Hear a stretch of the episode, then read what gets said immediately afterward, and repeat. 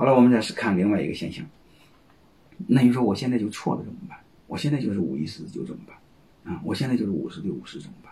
我一会儿讲海底捞的案例给你们做一个启发。那你说我是五十对，我夫妻俩是五十对五十。你夫妻俩虽然不是五十对五十，你会发现你俩只要在公司一起经营，一定五十对五十。或者有时候他不在家经营，你会发现他给你后院起火，你会发现他真是找一个小白脸或或小小小女孩子，你看这么一撮箕也很麻烦的事儿所以，除非你能保证 hold 得住，这事怎么办？啊，夫妻沟通怎么办？啊，我一会儿也会告诉大家啊，给大家几个参考的答案，怎么解决？好吧？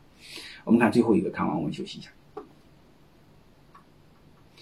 就是公司控制权有几个红线啊，我们在设计的时候一定要去把握啊，它没有绝对的啊，并不是说我一定要大于三三三分之二，大于二，没有绝对的。为什么？因为你多大，它是相对比的。你比如我看，我经常在路上跑个猪啊，我们的我们经常说的小猪啊，跑出了个老鼠，我们说大老鼠。为什么？它和你相对比较，好吧？你不一定非要绝对五十一、六十七、五十一啊、六十七啊，这这个是没有道理的啊。你比如在一群羊群的当中。那你是头驴，那就是大的，嗯，你比如你在一个骆驼相中，你是头驴就是小的，好吧？大小是相对值啊，它不是绝对值啊。但是不管怎么着，就是我们先把这几个几条红线把它记住啊。这几条红线其实我也不想让你们背过啊，但是你要知道背后的最底层的东西，再看起来就非常容易。因为公司法中呢有两条线，你把这个记住，这些东西你就知道了。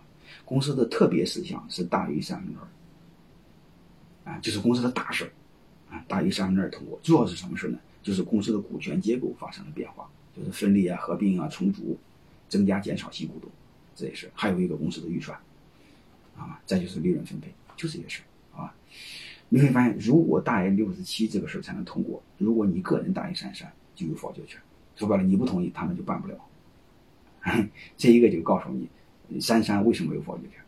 啊，为什么大于六十七有控制权？因为你大于六十七不需要和别人商量，因为别人再也达不到三三，他是这么来的。还有一呢，公司的一般事项就是普通经营经营上的事儿，就是董事长以下的事儿，明白吗？叫经营上的事儿，啊，董事长一个人说了算，啊，就董事长那是经营是五十一说了算，好吧？那就是因为大于五十一，一这这他一般事项你说了算。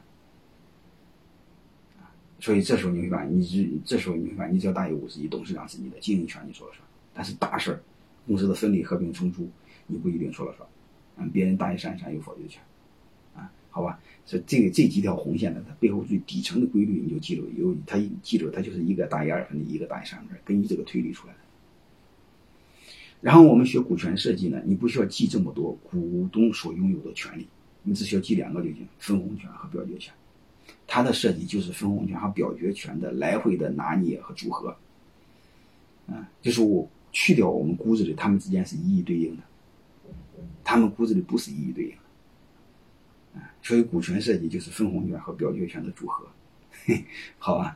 要么用这个换那个，要么用那个换那这个，啊，其实就这么简单，就是这么个逻辑，但是不管怎么着，你们把这个背过，因为这是基础嘛。